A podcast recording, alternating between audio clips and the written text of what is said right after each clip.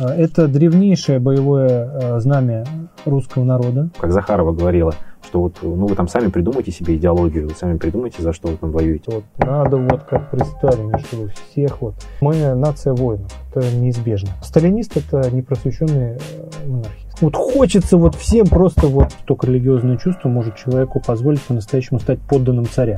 Всех, кто не согласен, э, всем вырвать ноздри. Вот Сталин, вот там День Победы, исчезла любовь.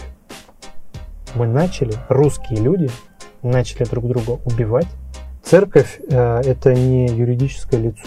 ФСБ не является враждебной по отношению к русскому народу структурой. Простите за такую пошлую аналогию, как э, пастух, который заботится о стаде, потому что он его ест.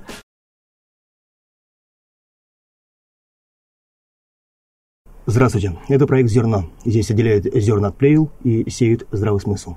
Меня зовут Петр Тихонов. Андрей Колосов. И сегодня мы а, вместе телеведущим, с телеведущим и журналистом Андреем Сергеевичем Афанасьевым будем говорить про а, православие в России, про православную церковь и про современное положение этого самого православия. Здравствуйте. Ну, мы говорим сегодня о вере, поэтому начать хотелось бы с того, а что вообще для вас вера? Основа бытия, ни много ни мало. Без э, веры, без Бога, если я не мыслю, и мне кажется, что без этого жизнь не имеет, ну, в этом случае моя жизнь и для меня никакого особенного смысла. Это источник смысла, источник жизни. Я на самом деле э, вот в предыдущем, в предыдущей беседе мы об этом говорили. Мне кажется, на самом деле без веры в принципе не может существовать э, никакое общество. И, и отдельный человек. И отдельный человек тоже, действительно. То есть даже если человек он не верит в Бога, он верит в что-то еще. Потому что... Он верит в то, что Бога нет. Или ну, обижается на Бога то, что думает, что его нет? Думаю, далеко не все люди, которые не верят в Бога, для них это действительно важная вещь, что вы прям говорите, что это для них э, определяющее, что они в него не верят, но верят в то, что-нибудь другое, там, какую-нибудь демократию, например. В прогресс. В прогресс, почему бы и нет. Вы, безусловно, представитель русского движения, и православие часто ну, как-то объединяют с русской идентичностью. Вы согласны ли вы с этим? Абсолютно. Потому что э, наша культура, наша идентичность наш язык э, не сохранились бы, э, если бы не православная церковь. Э, есть очень хороший пример, я его часто люблю рассказывать. Во времена принятия православия нашими предками, конец X века, было огромное количество славянских племен, государств, квазигосударств на всей территории Восточной Европы. И были палапские славяне. Палапские славяне, населявшие земли вокруг Лабы. Это славянское название реки Эльба э, в Восточной Германии. Палапские славяне э, отказались принимать христианство не по восточному обряду, как это сделали наши предки, не по западному, и в итоге остались язычниками. И уже где-то к началу или к середине XI века, боюсь ошибаться, были полностью захвачены германцами, и германизированы, и стали восточными германцами. У меня даже есть моя авторская личная версия, что нам поэтому так легко на протяжении истории было выстраивать отношения именно с восточно-германскими княжествами, Саксония, Пруссия, потому что по большому счету это люди по крови нам очень близкие, но утратившие свою идентичность языческую, славянскую и просто германизированные и латинизированные. А, если посмотреть, то единственные славянские народы, которые в полной мере сохранили свою идентичность, свою культуру, это народы православные. Все остальные в значительной степени были унифицированы по лекалам Ватикана, по лекалам Западной э, Церкви. Э, поэтому, а, оторвав православие от русского человека, мне даже сложно представить, что мы от него оставим. Потому что если говорить о таких ну, банальных вещах, я думаю, в этом коллективе, как э, золотой век русской культуры, 19 век, но насквозь православный. Он насквозь православный. Музыка, поэзия, э, живопись, все обращались к православным мотивам, к э, православному мироощущению и к славянскому православному мироощущению, наложившемуся одно на другое. При этом нету тут конфликта. Очень часто именно западная цивилизация, западная христианская цивилизация развивалась так, что приходя на какую-то территорию, она полностью выжигала все национальное и унифицировала. У нас удавалось это как-то сохранять, гармонизировать, и в результате мы имеем удивительную культуру, удивительный язык, удивительную традицию. Наш язык входит, по-моему, в три э, языка по самому большому количеству архаичных корней индоевропейских. А, больше только у литовского, по-моему, но литовцы, к сожалению, а, очень маленький народ, и литовский язык не имеет такого распространения, как русский. А русский язык э, сохранился, был сохранен по многом благодаря церкви, не утрачен. А вот если человек э, в Бога не верит, можно ли его назвать русским? тогда кто э, человек православной культуры, но не верующий, можно ли так говорить вообще?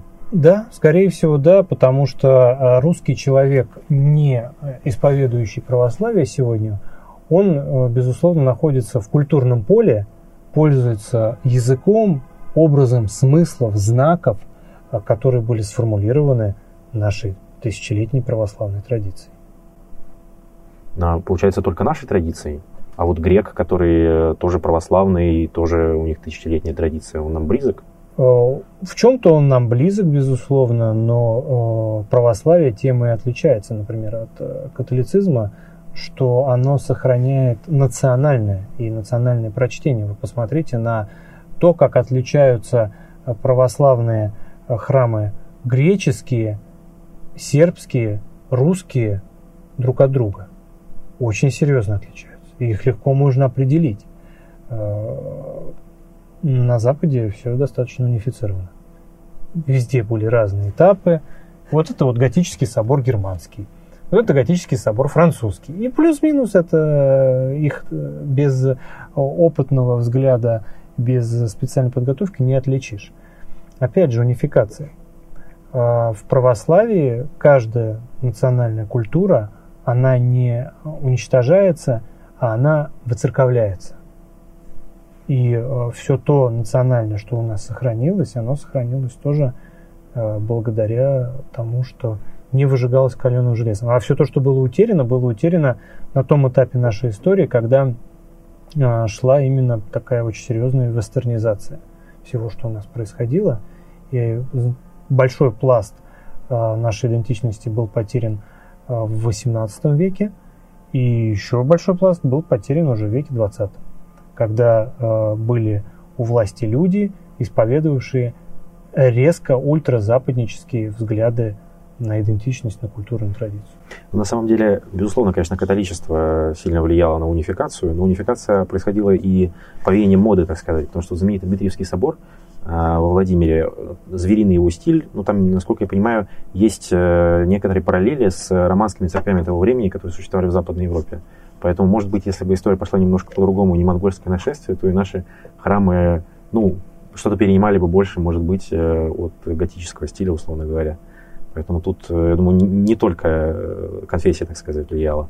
Ну, это, безусловно, это комплекс факторов. Ну, да. И культура, почва, даже климат. Ну, большое количество вещей. Золотые ворота во Владимире строили а, люди, строители которых прислал а, Фридрих Барбаросса, хороший друг а, святого благоверного Андрея Боголюбского.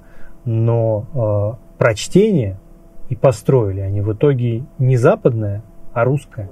Так же, как Аристотель в Хираванте, ну, да, строивший Успенский собор Московского Кремля, построил русское, русский храм, не итальянский. Это безусловно.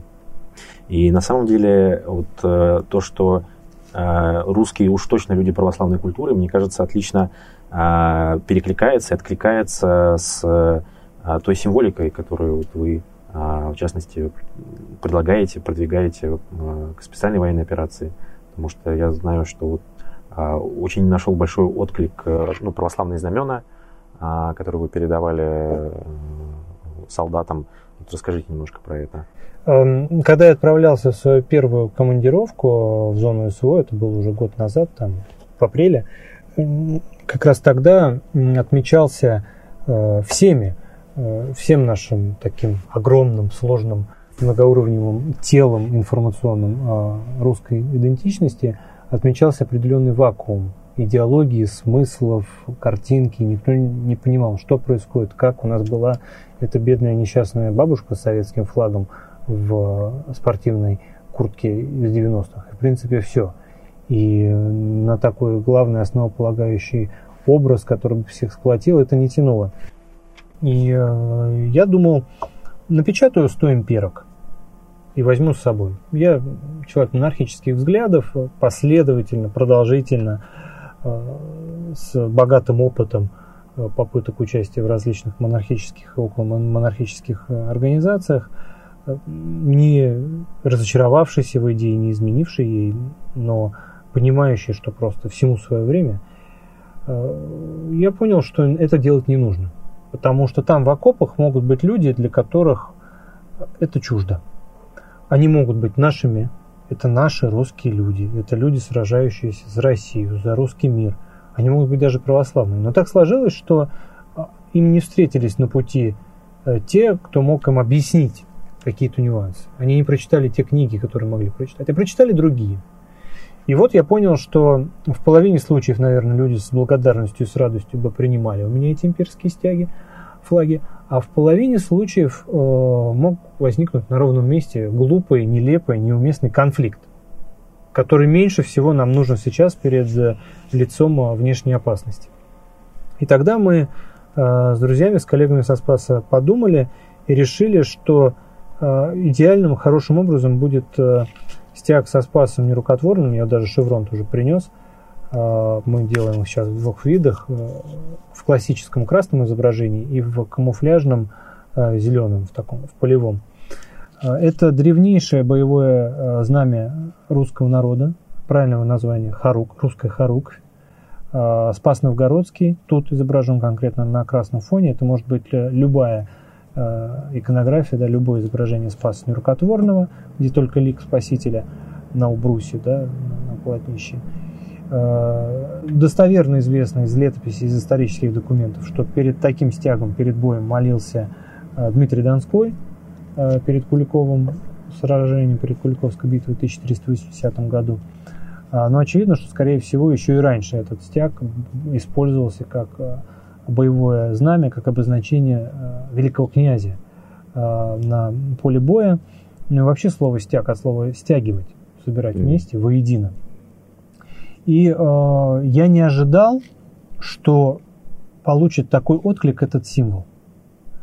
Люди, которые видели, что у нас есть эти стяги, сами брали, сами подходили, продолжают подходить. Уже счет пошел, мне кажется, даже не на тысячи, а на десятки тысяч.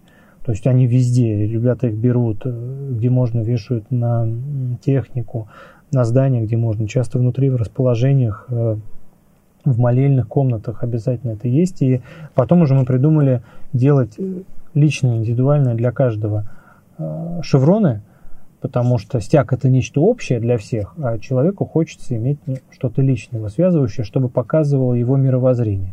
И вот этот стяг, его берут все. Мало того, что его берут люди, у которого там на одном плече советский флаг, он говорит, да, отлично, мне тоже нравится, я тоже обязательно. А его берут даже мусульмане. Потому что для мусульман это пророк Иса, э, которого они почитают не как Сына Божия, но как пророка. И э, бойцы-мусульмане его тоже берут. То есть это максимально точное попадание в то, что нас может сейчас объединить. Ну и для всех очевидно, что это в первую очередь русский символ. Это боевое знамя наших князей 13-14 веков.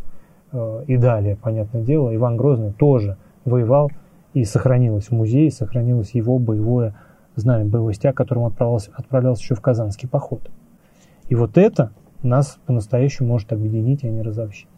А, удивительное с точки зрения и общественной науки, и даже исторической науки явление, которое, безусловно, я думаю, в свое время еще будет осмыслено специалистами, потому что такого не было ни в начале 20 века, в Первую Отечественную войну, ни в времена наполеоновских войн. То есть это настолько из глубины подсознательного что-то вот поднялось в народе, из настолько глубоких времен, что последний раз, наверное, мы сражались под такими знаменами ну, при молодях. Возможно, при Алексее Михайловиче. Я, конечно, безусловно, очень приветствую, что в зоне СВО появились, появилась другая символика, православная символика, не советские флаги. Но не получается ли какая-то, какой-то постмодернизм через полосица, когда вот действительно у бойца а, шеврон э, красный и икона, когда вот знаменитые фотки с а, концерта, который вот был в честь присоединения ДНР ЛНР, а, точнее, в честь признания ДНР ЛНР, а, когда там висит красное знамя, а, Спас, российский флаг. Имперка. Да, имперка, все подряд. И вот, но это, конечно, больше претензия нашим властям, вот как Захарова говорила, что вот, ну, вы там сами придумайте себе идеологию, вы сами придумайте, за что вы там воюете в СВО. Как бы разные люди есть, поэтому... А, но как-то меня несколько смущает вот этот постмодерн, если честно. Вне зависимости от того, смущает нас постмодерн или нет, он никуда не денется. А, мне тоже было бы комфортнее а, в другой э, символической среде. Но мы имеем то, что мы имеем, и от нас зависит ли что, будем мы с этим что-то делать или не будем. А, я являюсь сторонником преемственности нашей истории и оценки с точки зрения ну, здравого смысла что такое хорошо и что такое плохо. Я, безусловно, не могу поддержать ни февральский переворот, ни октябрьский переворот. Но это не значит, что 70 лет у нас было только плохое. Мне не нравится э, использование советской символики повсеместно. Поэтому ее нужно разбавлять. Но нужно также отдавать себе отчет, что значительная часть нашего населения, наших сограждан считает по-другому и э, насильно оскорбляя их или навязывая свое мнение что-то объяснять, ну не получится, это просто глупо. Э, и чем, понятное дело, чем старше поколение, тем больше таких людей э, будет. Поэтому э, нужно понимать, что когда человек вкладывает в флаг советский у себя на плече Карлу Марлу, марксизм, интернационализм и вот прочую вот эту вот ерунду, это одно. А когда он говорит, что ну вот сильное государство было, дошли до Берлина, и нас все боялись, то мы же с вами прекрасно понимаем, что в 99,9 случаях из 100 э, речь идет о втором. Что никто не говорит о том, я вот марксист, я ходил на а, кружок э, к этому, к Рудому, вот, и поэтому вот у меня тут советское знамя. Нет. А люди э, вкладывают э, в вот это знамя свою инстинктивную способность и такое чувство империи. Да, это правда. Согласен. При том, что это такой же, на самом деле, выдуманный симулятор, и в Советском Союзе далеко не все было империей, даже при Сталине не все было хорошо, но когда люди говорят, вот Сталин, вот там День Победы, вот там Красный Стяг, они говорят, вот хочется вот всем просто вот, ну, имперское чувство, да, э, здоровое, хорошее. Культ импер... силы в. России всегда был очень силен. Имперское чувство, да, мы нация воинов, это неизбежно. Э, поэтому я это понимаю, и оставаясь монархистом, я принимаю этого человека. Просто понимаю, что ну, э, сталинист это непросвещенный э, монархист. Потому что я сам на заре своей юности, где-то на первом и втором курсе придерживался скорее вот таких взглядов, что вот надо вот как при Сталине, чтобы всех вот... Ну это как, это от чего происходит? От того, что человек живет мифом, человек живет поверхностной информацией, которую он черпает из досужих разговоров, из социальных сетей, ну еще из чего-нибудь. А когда ты погружаешься в вопрос глубже, и начинаешь глубже его изучать, ну, у тебя открываются полутона, у тебя открываются э, какие-то оттенки. Ты уже начинаешь на все смотреть ну, глубже.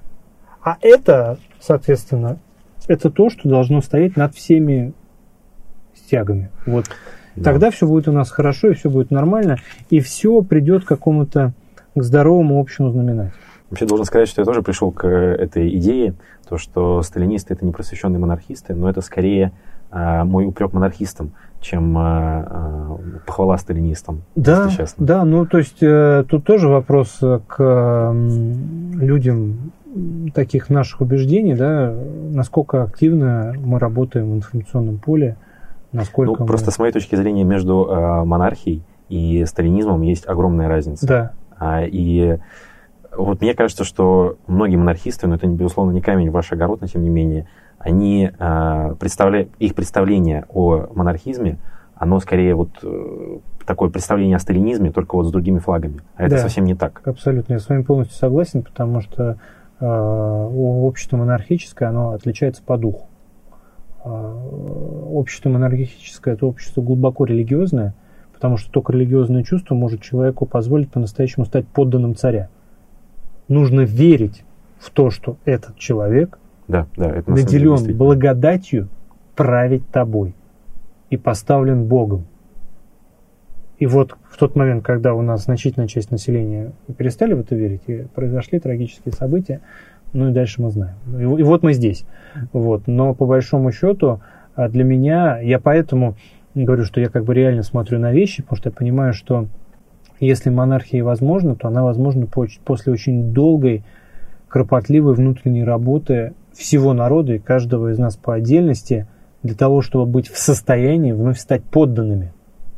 Потому что если современному российскому обществу дать православного царя, оно сделает с ним то же самое, что сделало в 17 году.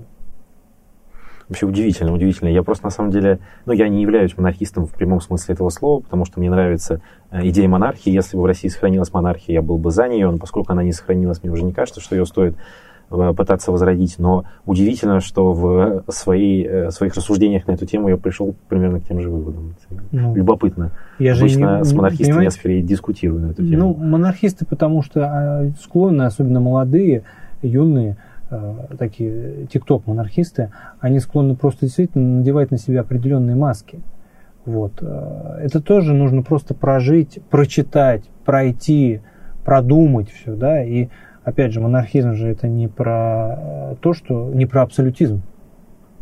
Я, например, считаю, что монархия обязана быть представительской. У нас из- изначально так было, и абсолютная монархия образца от Петра и до Александра Третьего – это э, западная монархия. Это то, что было к нам привнесено. А до этого были разные формы и Боярская дума, и соборы собирались. У нас э, Романовых избрали демократическим путем. Кажется, и в оценке Петра Первого мы с вами тоже солидарны. Да я, причем я к Петру Первому с глубочайшим уважением. Ну, просто э, что-то, как это часто бывает, э, э, где-то выплеснули младенцев вместе с водой. Что-то, безусловно, нужно было менять, но что-то нужно было не трогать. Мне кажется, что вот именно культ государства, который мне не кажется а, благом, он вот как раз у нас с Петра, и в том числе подчинение церкви, а, которое закончилось при нем, мне кажется, очень э, негативно повлияло в целом и на церковь, и на, и на общество даже скорее. Потому что мы лишились вот такого арбитра, который э, смотрел бы на власть, в том числе власть мог бы критиковать, и критиковать авторитетно. И вот Абсолютно. это, мне кажется, очень большой проблемой. В итоге это привело к э, трагедии 17 года. Безусловно, я согласен с э, Солженицыным, который сказал, что корни 17 года нужно искать в 17 веке. Алексей Михайлович, э, реформа Никона, э, десакрализация церкви, начало э, очень серьезных гонений на старообрядцев. Вместо того, чтобы решить этот вопрос, да, что исчезла любовь. Мы начали, русские люди, начали друг друга убивать и гибнуть. Из-за, э, на самом деле, ну, на мой взгляд, канонически не самых принципиальных вопросов. Сейчас православная церковь пришла к тому, что можно креститься и так, и так. И я, например, тоже вот наношу на себя крестное знамение иногда двумя перстами, и это нормально. Будучи прихожанином Русской Православной Церкви Московского Патриархата. Это можно. Нет с этим никаких проблем. Но в 17 веке за это могли убить. Но это же очевидная ошибка, которую нужно признать и сказать, вот так не надо. Это неправильно. Перегибы на местах. Вот да, это абсолютно те самые перегибы на местах. Мы с упоением любим там повыдирать ноздри, сказать, всех там вот, все должны быть монархистами. Всех нужно поставить строем, одеть в корниловскую форму, дать э, флаг, и вот, а всех, кто не согласен, э, всем вырвать ноздри. Так это не работает. У человека, у каждого есть свободная воля, и единственное, что можно сделать, это с человеком своей любовью, своими доводами его в чем-то убедить. Или разубедить. Тогда он станет по-настоящему вашим союзником. А вот это такое стремление, что вот сейчас вот все, вот сейчас справа книг. Подписали документ. Реализуем. Так это не работает. И э, это, я считаю, конечно, тоже ошибкой, которая вылилась в все то, во что э, мы наблюдали и в 18 веке. В 19 стало это вправляться, но, видимо, уже настолько было накоплено большое количество противоречий в обществе, Э, и, как вы правильно сказали, церковь на определенном этапе действительно во многом утратила функцию арбитра, функцию морального авторитета. Оставались святые люди до последней, до революции, если не сейчас, люди, которые являлись вот этим моральным ориентиром. Оптина пустынь. Вся, э, русская, вся русская интеллигенция, да, э, и Гоголь, и Достоевский – Э, все мыслители, весь э, цвет нашего славянофильства, они были-то, они там говорили, что это получше лекции Шиллинга вообще, и поинтереснее старцев послушать, оптинских. Э, были эти люди, но просто сама, сама система, да, она, к сожалению, на определенном этапе уже начала давать сбой, и в итоге все закончилось 17 годом. Ну, на самом деле, э, историосовские рассуждения мне даже интереснее, чем то... Э, Я это уже понял, мне тоже. Я тоже люблю историософию. Да. Чем, чем, собственно, критика РПЦ. Но надо сказать, что э, так вышло, что, в общем, наша встреча сегодня произошла во многом, потому что мы покритиковали э, русскую православную церковь, поэтому все-таки надо и про это тоже, тоже немного поговорить. Э, я вот задавал такой вопрос, а, а вообще благо ли то, что русская православная церковь была Сталином воссоздана?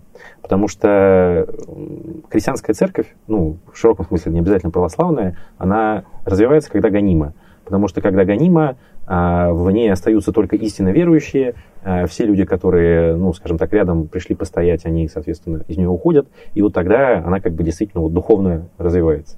А когда есть, и в, ну, в этом смысле, конечно, несмотря на весь ужас репрессий, можно говорить о том, что а, таким образом хотя бы ну, оставались действительно люди а, истинно верующие. А при Сталине, когда произошло ну, какая-то кооптация, можно сказать, в, ну, в православного духовенства в государственную структуру, потому что РПЦ сложно назвать независимой организацией в Советском Союзе, то пошло ли это на пользу православию в России или, может быть, наоборот, навредило? Ну, во-первых, э, мне не нравится термин «воссоздана церковь». Церковь не исчезала. Церковь э, – это не юридическое лицо. И э, даже если церковь сегодня лишить всех юридических лиц и прав в России сегодняшней, это не значит, что церковь прекратится. Церковь там, где собрались верующие, там, где они молятся.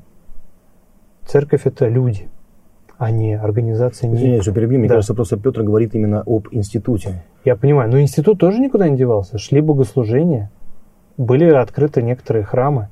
Были, э, да, почти все расстреляны, но еще оставались епископы, были я священники. сузил, я говорю про структуру, потому что когда я критикую церковь, я, разумеется, не критикую общину верующих и не критикую православие, к которому я отношусь с большим уважением. А, а критика это именно, даже причем не всей структуры, вероятно, церкви. Скорее, это высших иерархов. Потому что высшие иерархии в Советском Союзе, ну, они были, безусловно, подконтрольные э, Советскому, те, те немногие высшие иерархии, которые остались живых, безусловно, конечно, они были подконтрольные и э, со связанными руками и ногами должны были руководить огромной общиной. Э, потому что, как мы знаем, несмотря на все гонения, перепись 1936 года э, какая-то колоссальная цифра была людей, которые обозначили себя как верующих, как православных стране. Больше половины, больше 50%. Понимая, что это то есть может принести очень большие проблемы э, в дальнейшем, там, по карьерной лестнице, как угодно. Э, но люди на это тоже, тоже было мало исповедничества.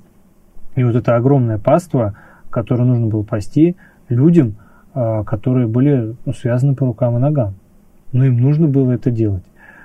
Не могу, понимаете, я не люблю слагательное наклонение, я не люблю говорить, а вот если бы было так, а вот если бы было сяк, во-первых, гонения на церковь не прекратились после Сталина.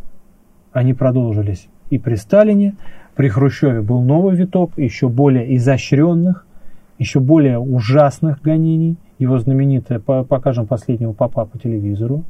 Вы это все помните. Ну, где Хрущев, где телевизоры, где наше священство. Да, вот. Э, поэтому э, тут все шло так, как должно было пройти. И с духовной точки зрения я советский период э, воспринимаю как определенное наказание или плен за отступление. Ну вот как был в Ветхом Завете Вавилонский плен. Народ Божий э, просто был угнан в рабство э, вавилонянами. На 70, кстати, лет. Я ни на что не намекаю. Вот. А, а, кстати, больше вам скажу, я опять же ни на что не намекаю, но мавзолей Ленина построен как раз как зиккурат Вавилонский угу. у нас в центре Москвы. Я думаю, что это, конечно, совпадение, вот, но наводит на определенные мысли. Ну, то есть получается, что у нас э, фактически сатана э, назначил церковных иерархов править да нет, церковью. Нет, ну, конечно. Ну, потому что... Сатана, Сталин не был сатаной. Ну, вот. вероятно, был им Вадим. Возможно. Но даже э, сатана, если э, то есть воля Божья, может своими действиями сделать благо. Он неравнозначен Богу. И э, он... Э, все то, что происходило с церковью, это, безусловно, насилие, это, безусловно, ужас. Знаете, есть э, знаменитое такое воспоминание, только недавно о нем услышал, э, что когда Сталин вот собрал успешно оставшихся живых митрополитов у себя в Кремле, Э, и говорит, что вот, нам нужно открывать храмы, это сейчас необходимо нам для победы. Ему сказали, ну у нас очень мало людей. Говорит, а почему у вас мало людей? Может, почему у вас такие кадровые проблемы? Сказал человек, сами понимаете, да, прекрасно знавший о ходе репрессий 36-37 года, как минимум, и на, о наличии Бутовского полигона. На что э, митрополит, сейчас уже не помню, по-моему, Сергий, кто-то из, из владык сказал, что так получается, что мы готовим а, семинаристов, а они становятся советскими генералиссимусами. Ему по Сталину понравился этот ответ, он был ответ достаточно хороший. остроумен. Вот, он, а, с одной стороны, был достойный ответ, не прогибающийся. С другой стороны, он был, ну, то есть остроумный и не идущий на конфликт. То есть это блестящий, на мой взгляд, ответ. Пусть ваши зрители, слушатели тоже о нем узнают, побольше об этом почитают. Поэтому а, так и надо воспринимать этот период. Ну, как такое тяжелое лекарство. И э, тот факт, что это было временно, означает, что мы говорим об этом в прошлом. Церковь есть сейчас. И очень много э, храмов, монастырей, слава богу, установлено уже сейчас после запустения, э, которое было в советский период. Э, но думать о том и искать в советском периоде какие-то глубинные, бытийные, такие онтологические смыслы духовной жизни и развития церкви, с точки зрения церкви, советский период, он ничтожно короткий. И было разное. И гонение на церковь, и насилие на церкви было, как мы решили, и при Алексее Михайловиче Тишайшем, и при Петре Алексеевиче, и при Екатерине, которая провела секуляризацию как мы знаем. Да, много что было разного. Но при этом Екатерина раскрепостила духовенство. Ну, другой рукой. Опять же, э, везде нету ну да, безусловно. Чего полностью черного Но просто, полностью э, белого. Советский период, он же, можно сказать, продолжается в церкви. В том смысле, что церковью управляют сейчас те люди, которые тогда а, вошли в ее структуру, а, которые, ну, патриарх Кирилл был завербован агентом ну, грубо КГБ. говоря, чистых не было. Ну, иллюстрации. Я бы, может, может быть, я бы были, прям так не но... говорил, что патриарх Кирилл был завербованным агентом КГБ. Вот, это, конечно, передергивание. Вот. Э, то, что церковь и церковные иерархии были вынуждены э, взаимодействовать со светской властью, ну, это происходит везде и всегда. Э, то, то, что сейчас у нас продолжается советский период, это не так. Потому что нету Советского Союза, все-таки, нету КГБ. И а, среди а, высшего руководства ФСБ среди высшего офицерского состава генералитет ФСБ огромное количество людей верующих. Искренне верующих, абсолютно. ФСБ не является враждебной по отношению к русскому народу структурой. А, я понимаю, вы сейчас закатите глаза, я могу сказать, что у меня есть э, хорошие друзья, знакомые офицеры э, этой славной службы, которые помогали и непосредственно то есть, занимались э, поимкой организации в Бонн. Я совершенно согласен, что, что ФСБ делает много, может быть, и хорошего. И, и сейчас тоже, борется, и в рамках СВО тоже, поэтому... Но я бы все-таки не говорил о том, что она делает что-то ради русского народа. Это скорее а, как, э, ну, простите за такую пошлую аналогию, как э, пастух, который заботится о стаде, потому что он его ест. Вот ФСБ, оно буквально просто кормится с нас, и поэтому, да, оно как бы нас и защищает в том числе. Если бы она совсем Там ничего не люди с то... разными мотивами. Я Безусловно. вами сказать. Я знаю настолько достойных людей. Я, я тоже А, знаю, но я, ну. я просто когда говорю о структурах, что в РПЦ огромное количество достойных людей, Да. но, но э, руководство РПЦ это люди ну, с весьма, сомнительной репутацией. ФСБ, в ФСБ Почему есть тоже множество, говорите? множество Ну, вы людей. Про кого говорите, что люди весьма сомнительные? Ну, в первую очередь, конечно, про самого патриарха. На основе чего вы заявляете Ну, такие а, очень серьезные вещи? Про э, значит, э, то, что он сотрудничал с КГБ, я говорил, а, но есть и история более, более поздняя. А, Сотрудничество с КГБ, опять же, это на основе чего вы э, делаете такие очень серьезные заключения? Опять же, в чем заключалось это сотрудничество? Обо мне можно тоже сказать, что я сотрудничаю с ФСБ. Ну, э, действительно, э, про, про сотрудничество с КГБ э, мы подразумеваем. Есть некоторые Вот. косвенные доказательства, но нету прямых. Ну, сложно достаточно прямые доказательства сотрудничества с КГБ, учитывая то, что это, в общем, не так давно было, и там просто архивы не рассекречены. Ну, Ну, допустим. Петр Петрович, я тут с вами, как бы, я хочу опять еще раз зафиксировать, что вы не представили никаких убедительных доказательств сотрудничества Святейшего Патриарха Московского и всей Руси Кирилла с КГБ в советский период. Ну, допустим, что это, э, оставим, что это действительно э, нефальсифицируемые данные, то есть невозможно их ни подтвердить, ни опровергнуть на данный момент. А, Но была же история более поздняя, это история про импорт э, сигарет 96 года. Так, это на, акцизы. основе, это на основе чего все? А, ну, это был достаточно крупный скандал в прессе, по-моему, московский Ну, комсомолец официальная, да. Ну, историю Ну, раскручивал. В принципе, патриарх Кирилл сам это комментировал. Ну, так что, ну, это действительно... И, ну, была история про то, что Алексей сначала а, и спросил себе э, возможность импортировать, затем сам от нее отказался. Ну, это, в общем, история Ну, признаваемая Ск- церковь. Скорее после скандалов. Ну да, уже. после скандала.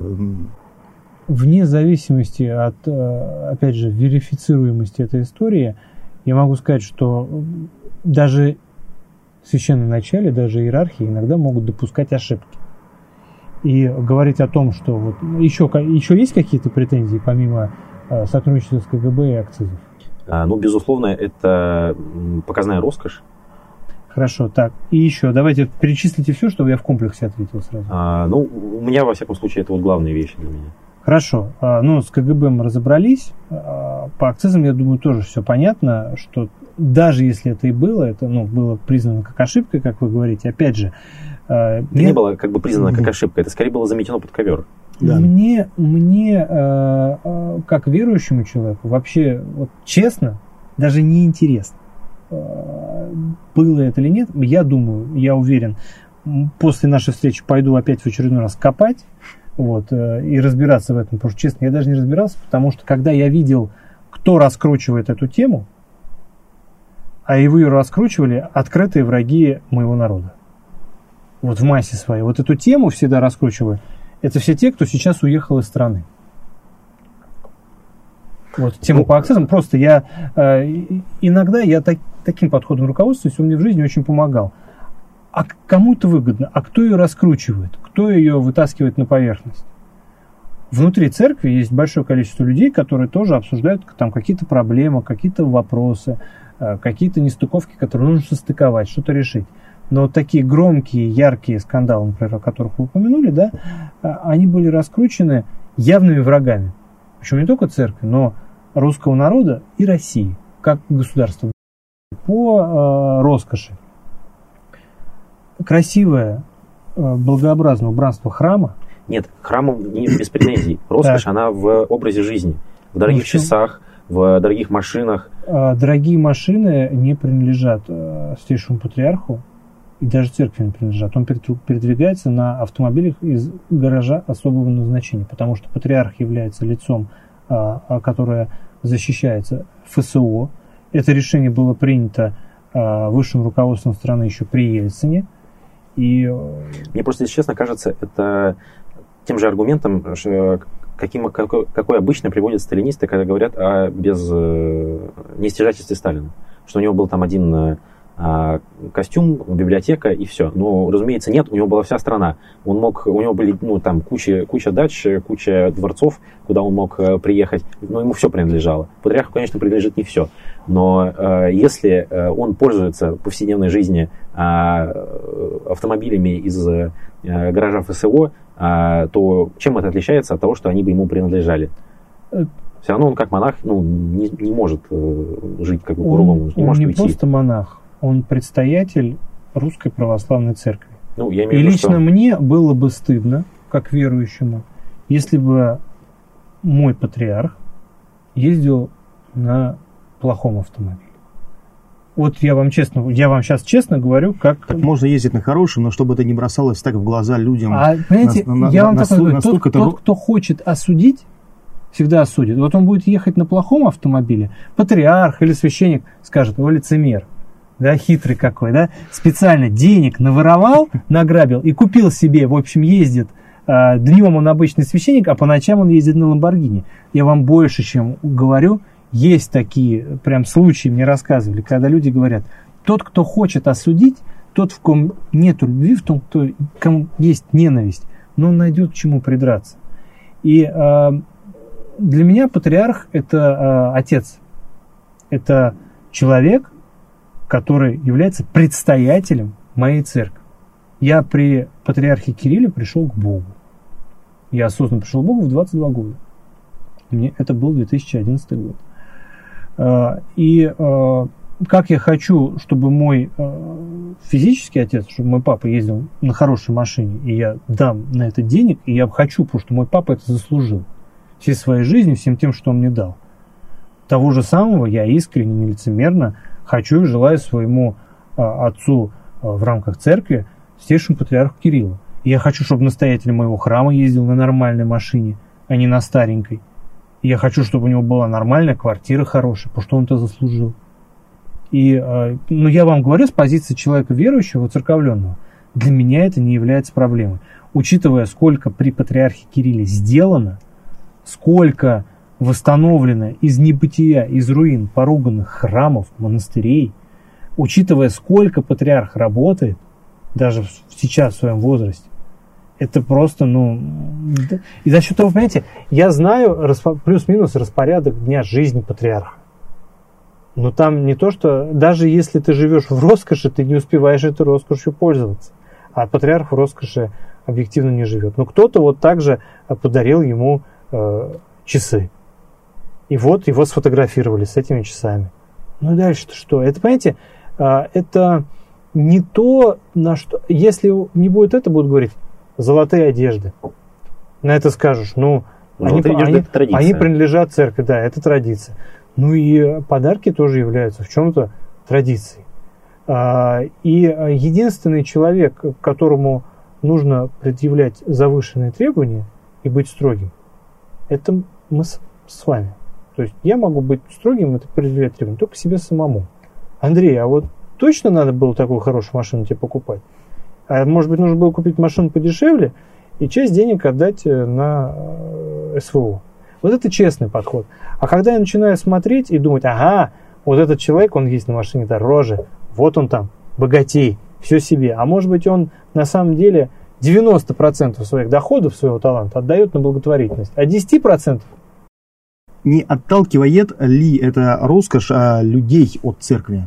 Нет. То есть люди со стороны смотрят, вот почему появляется же не просто так там пропаганда каких-то там либералов и так далее, а просто обычные люди, ну я вот сам это видел, как обычные люди это обсуждают, а они не смотрят в интернете, то есть они даже, может быть, не умеют им пользоваться, но я это слышал о том, что люди это обсуждают.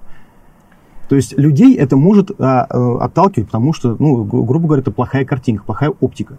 Э, в церковь вообще люди идут к Богу.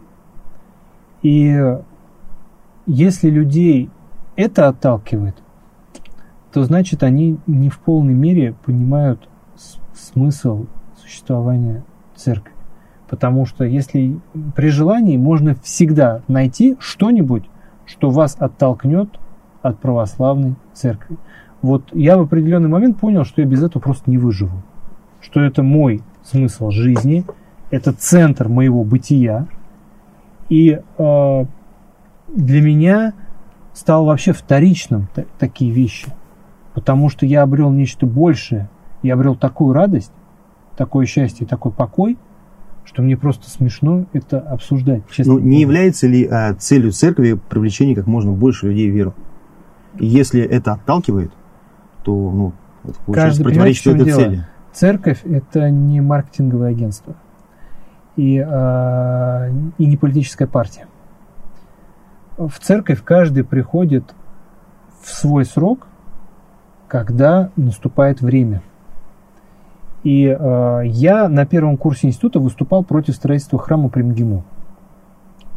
Мне было 17 лет, э, как раз э, шла подготовка к строительству храма при, при МГИМО, и э, какие-то полугибридные структуры на тот момент, не 2006 год был, вот тоже начали раскачивать эту тему, там, что это такое, и я воспроизводил абсолютно такие идиотские э, там, да, речевки мысли, храм это светское заведение, а тогда нужно строить э, там э, мечети, синагогу. Говорил я, Андрей Афанасьев, 17 лет.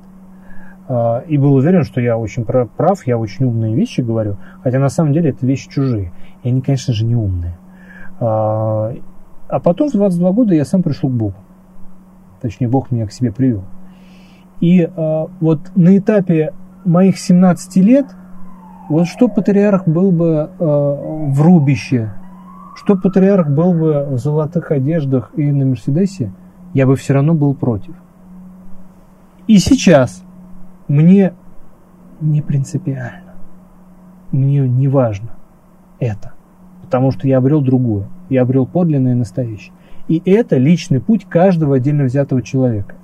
Люди, которые обращают внимание на внешние вещи, они на пути, скажем так. А человек, который обрел, как ему кажется, подлинную веру, он такие вещи даже не обращает внимания, потому что это ну, настолько неинтересно по сравнению со всем остальным. Я вот сейчас по дороге к вам зашел Петропавловскую церковь у нас рядом, замечательная, очень красивая. Вот это настолько больше, настолько важнее вот на 10 минут зайти и вот просто побыть наедине с собой и с Богом и понимать, что ты действительно сейчас наедине с Богом. Что вот те вещи, которые мы с вами обсуждаем, они кажутся настолько недостойными внимания, настолько мышиной возней, и вот к этому призвана церковь. И церковь успешно это делает, потому что я выцерковился в результате проповеди в интернете. В 2011-2012 году у меня было достаточно много времени на работе, и несколько часов в день я мог читать.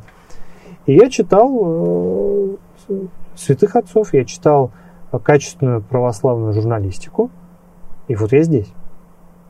Поэтому церковь меня, выступавшего против строительства храма и носившего в себе все возможные штампы и стереотипы Божьим промыслом ну, привела ну, к себе. Про успешность э, есть статистика о том, что у нас в стране э, атеистов все больше и больше, неверующих. А есть данные о том, что как бы все меньше и меньше людей ходит в церковь. То есть церквей, может быть, становится больше, но людей в приходах все меньше и меньше по стране. А, получается, неуспешно делает. Опять же, э, нужно разбираться, что это за статистика, чья она, и как ее считали? Ну, на самом деле она примерно общая. Там Левада показывает немножко поменьше цифры, там в целом побольше. И те, целом... и другие не являются э, большими э, знатоками внутри церковных процессов и не могут в полной мере оценить, я закончу мысль, не могут в полной мере э, оценить количество людей. По одной простой причине. В массе своей там люди, находящиеся вне церкви, работают. И э, можно что угодно посчитать и что угодно проверить, и э, подогнать э, под любые цифры. Но я вам так скажу, что э, вот помните, был такой Алексей Навальный, может быть, знаете, вот, э, ну такой, я, вот, и он, э, они очень гордились, когда собирали в Москве 20-30 тысяч человек. И они говорили, вот это вот сила. А я был в Екатеринбурге на царских днях, на крестном ходе. Э, там ежегодно проводится крестный ход – и туда съезжаются со всей страны люди, которые хотели бы вот почтить память царской семьи, э, поучаствовать в ночной э, литургии в храме на крови, э, в храме, где убили царскую семью. Там сейчас на этом месте сейчас стоит храм на месте Ипатьевского дома. И пройти 21 километр крестным ходом ночью на Ганину яму. И там утром тоже поучаствовать в молебне. И вот там было 50, 60, а на годовщину 100 тысяч человек. Вот это показатель. При том, что это люди мотивированы. Они должны взять отпуск или отгул на работе. приехать, прилететь, приплыть в Екатеринбург, э, пройти ночью 21 километр, ну тоже, то есть, да, это тоже маленький подвиг. Э, поэтому что как считается и кого много, кого мало, ну это настолько спорный вопрос. Я вижу, как сейчас огромное количество людей воцерковляется на фронте. Крестится, при мне это было. Первый раз исповедуются и причащаются, начинают задумываться об этом. Но это классика, в окопах э, неверующих нет. Да, конечно, так же, как в больнице и вообще в условиях, э, э, где тебе что-то угрожает, и ты начинаешь задумываться о чем-то, кроме какой э, латте я сегодня буду пить, с каким вкусом. Поэтому тут вот эти разговоры о том, что верующих становится меньше, я по своему приходу вижу, что верующих становится больше. Вот в приходе, куда я хожу, верующих становится больше.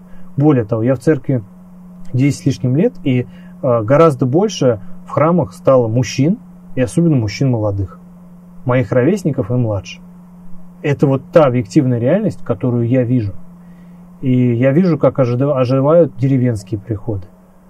Я вижу, как э, рукополагают молодых, очень талантливых, замечательных священников. Всегда можно сделать больше, всегда можно сделать лучше – но э, оптика, говорящая о том, что вот меньше становится верующих людей, храм пустеет, настолько несправедливо, настолько неверно, что ну, вот опытным путем приходите в воскресенье к нам на литургию, я вам покажу, что такое в храме нет людей. Обычный храм на окраине Москвы. Можно судить по своему кругу. У тебя вот в твоем, Петр Петрович, э, кругу а становится больше верующих и тех, кто ходит в церковь? Ну, кажется, нет. Кажется, нет. Кажется, ну, есть несколько человек, которые стали ходить в церковь, а, но это, конечно, очень небольшой процент от моего окружения. А, ну, хотя, конечно, нужно делать скидку на, на мое окружение, что а, оно у меня несколько либерально настроено в основном, если говорить про моих каких-то университетских. Но это не приговор. И либерально настроено окружение. Нет, я просто, даже судя по своему обычному аполитичному окружению, у меня нет людей, то есть, которые, то есть больше людей, которые начинают верить и ходить в церковь очень много. А вот у меня по-другому. А потому что вы находитесь в кругу в том. Ну, вот видите. А, то есть. Э, а теперь давайте посчитаем, у кого круг больше. Понимаете, вот в этом все дело. Мы, нам иногда кажется, что наша среда, я mm-hmm. вас к этому подвел, к этой мысли. Право, вы сами все сказали. Нам кажется, что наша среда это весь мир. Это вот для этого нам нужен в целом. Нет, что... а в целом, я вам так могу сказать, это такая же среда, это такая же тусовочка. Не, а, это же очевидная вещь. Вы посмотрите, э, что там они писали, какие исследования они делали, там у людей вполне конкретная идеология. Далекая и от моих взглядов, и от ваших. Поэтому опираться на мнение этих людей... Не, ну, понятное дело, что социологи может выполнять политические заказы, но просто я себе слабо себе представляю, а, кто вообще тут сделал политический заказ на то, чтобы занизить количество верующих. Ну да. А, это не политический заказ, это либо неумелая работа и непонимание того, как это считается. Андрей Сергеевич, а вот люди, которые ходят а, в церковь, а, ну, у нас страна считается православной, люди ходят в церковь, а считаются ли они вообще верующими? Ну, надо у них спросить и у Бога? Я на такие вопросы обычно отвечаю так. Умрем, все узнаем.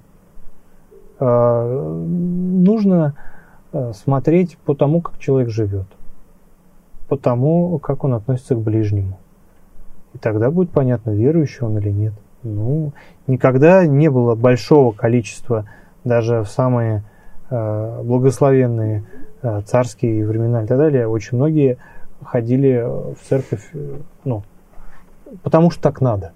Ну, вот я об этом говорю. А что, потому что верят. Ну, что это... многие ходят в церковь и даже не знают ни, ни заповедей, ничего, то есть абсолютно. Ну, это вопрос к этим людям. Сейчас такое количество э, замечательных возможностей для самообразования. Телеканал «Спас», э, радио «Вера», огромное количество э, православных авторов, блогеров. Вот сегодня записывал интервью с отцом Андреем Качевым. Блестящий миссионер, у него сотни тысяч подписчиков на YouTube, везде в Телеграме, но, пожалуйста, любая форма. Э, нельзя делать э, какие-то такие, проявлять претензии в плане того, что не идет проповедь. Проповедь идет очень активно. Вот хотят ли люди ее слышать? Это другой вопрос. Это уже вопрос к людям. Потому что э, чаще всего на пути глубокого выцерковления человека стоит тот или иной порог, та или иная страсть, та или иная пагубная привычка, которая мучает его совесть, мучает его душу и не дает ему прийти в церковь. Ну, с этим надо бороться, это надо преодолевать и все равно идти, идти к Богу, а, понимая, что без Бога не до порога, как всегда говорили на Руси. И это неизбежная вещь для каждого. Все равно придем, мы все равно умрем, все равно мы окажемся перед Богом. Вопрос в том, в каком состоянии. Вот для того, чтобы хоть немножко себя очистить, чтобы быть достойной встречи с Богом, ну, надо правильно жить. Вот, мне кажется, заповеди знать на самом деле, ну, конечно, нужно. Нет, я просто, я, главное, я пример. Это же, э, что люди, что люди готовы там, жертвовать действительно чем-то ради этого или нет. Потому что человек может отлично разбираться в вопросах веры, но когда э, ему придется совершить подлость, он ее совершит, потому что ему это будет просто выгодно, например. Ну и Бог ему судья. Ну, понятно, да. Понимаете, но... Ну. апостолы... Можно ли тогда и апостол... Можно, конечно. Вот и апостол Петр, и апостол Иуда предали Христа. Но Петр покаялся, а Иуда нет. Вот и вся разница.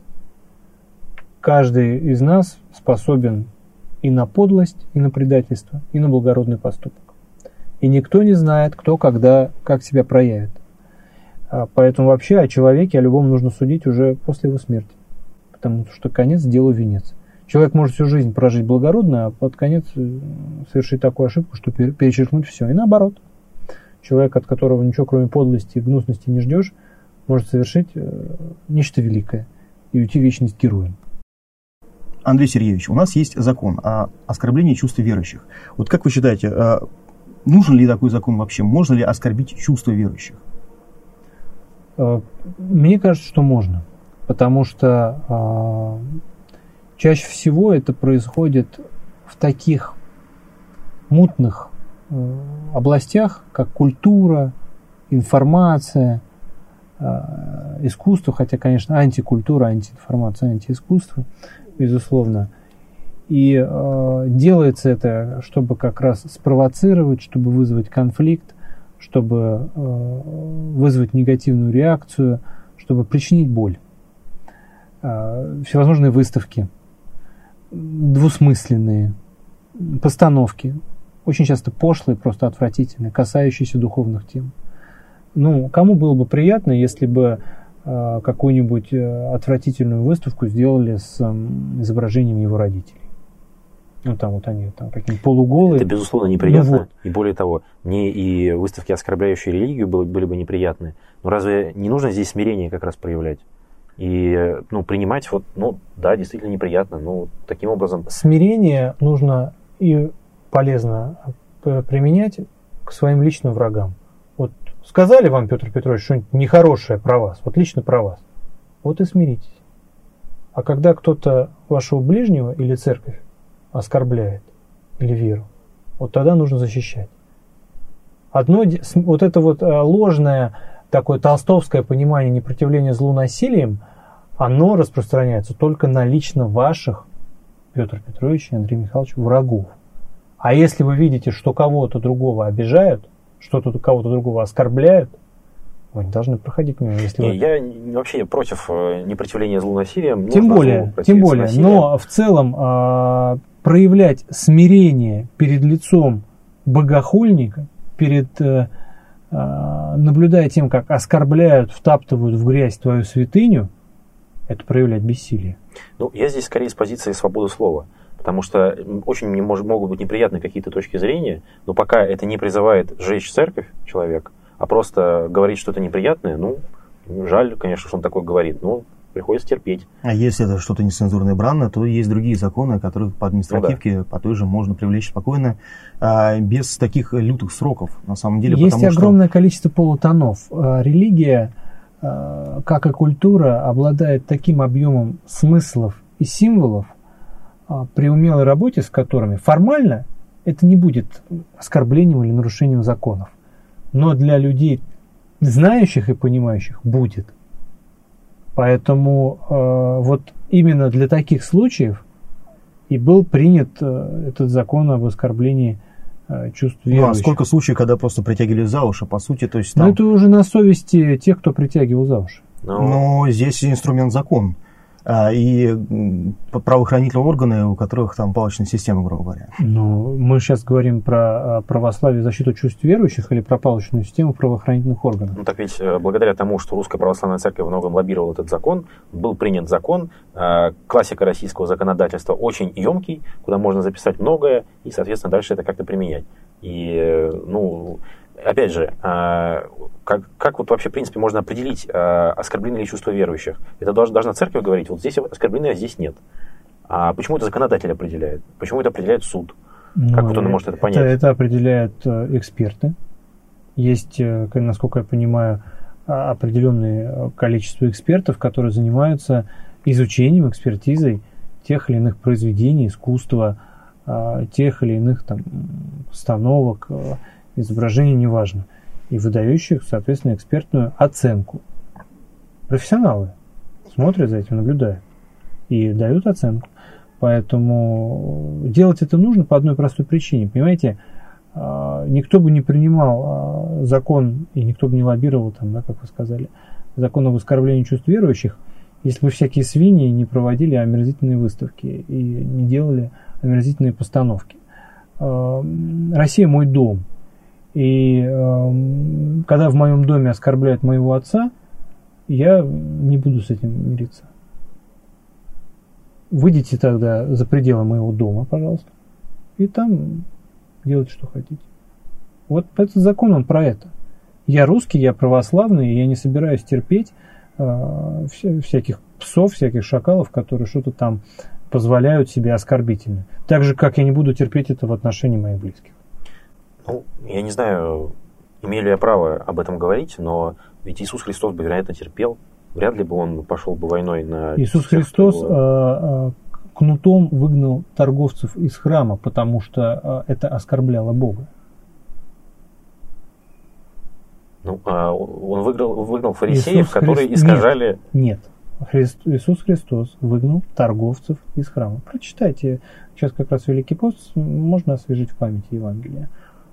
Дом мой домом молитвы наречется, вы сделали его вертепом разбойников. В ветхозаветном храме шла торговля. И это оскорбляло Бога. Это было богохульство, по сути. Это показывало пренебрежительное отношение к святыне. Когда люди начинали э, в святом месте заниматься торговлей, причем шумной, э, грязной, связанной с животными и прочее. Ну, то есть недопустимые вещи. Это оскорбительно. И он сплел кнут и не говорил вежливо, а понял, что по-другому тут уже никак не решить этот вопрос. Эти люди поймут только кнут. И так их решил. А своих личных обидчиков, тех, кто его бил, тех, кто ему плевал в лицо, тех, кто его распинал, он, конечно же, простил. И говорил, просил Бога, чтобы он не вменил им этот грех, ибо не ведают, что творят. Итак, друзья, э, подошел к концу наш эфир. Большое спасибо Андрею Сергеевичу за то, что уделил нам время. А, мне кажется, получилось интересно. А, и стрелосовская часть, и часть про а, саму русскую православную церковь. Будем надеяться на вашу реакцию. Пишите, о чем бы вы хотели поговорить. Рассказывайте, как вам этот выпуск. Ну и традиционно лайки, подписки, рассказать друзьям и так далее. Спасибо всего, за внимание. Всего вам доброго. Берегите себя. До встречи. До свидания.